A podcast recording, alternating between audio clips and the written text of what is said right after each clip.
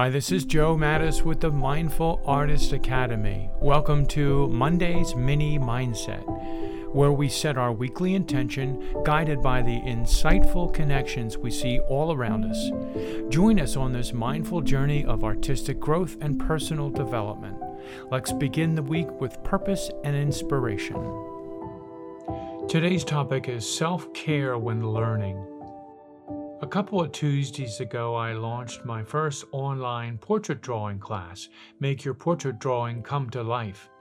It really went well, and I'm excited to work with each student and experience progress together. On the same day as the big launch, however, we started looking after our granddaughter's new unhouse trained puppy.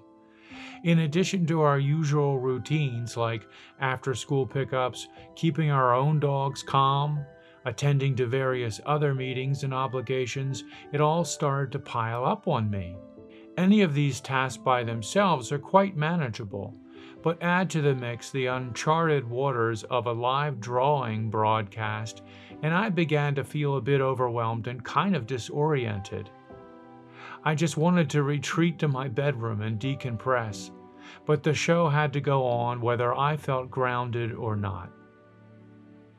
The next day, we realized it would be necessary to reorganize some of the responsibilities, at least until I felt confident the course was up and running. Making our daily routine more manageable was a practical measure of self care. This experience of finding equilibrium in our hectic schedules reminded me of how I can feel when learning a new drawing process. When we endeavor to expand our drawing skills, many of us feel uncomfortable and even overwhelmed by an unfamiliar process we haven't had time to gain trust in. Our natural response is to reorient ourselves by reverting to old, more familiar drawing routines, or in some cases, just stepping away from the work altogether. For me, finding balance seems to help.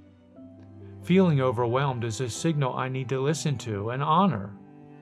Forcefully trudging forward might work on occasion, but it's not very efficient and usually unsustainable. Instead, I take in small bits of information, chew on them, and step away when I've had enough.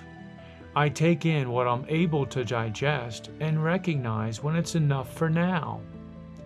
Expanding my comfort zone is an important element in learning.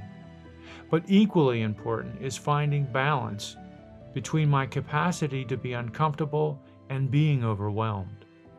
If I can take away one or two things from a class that help me and learn to give myself a break when I don't get it all at once, that's success for me.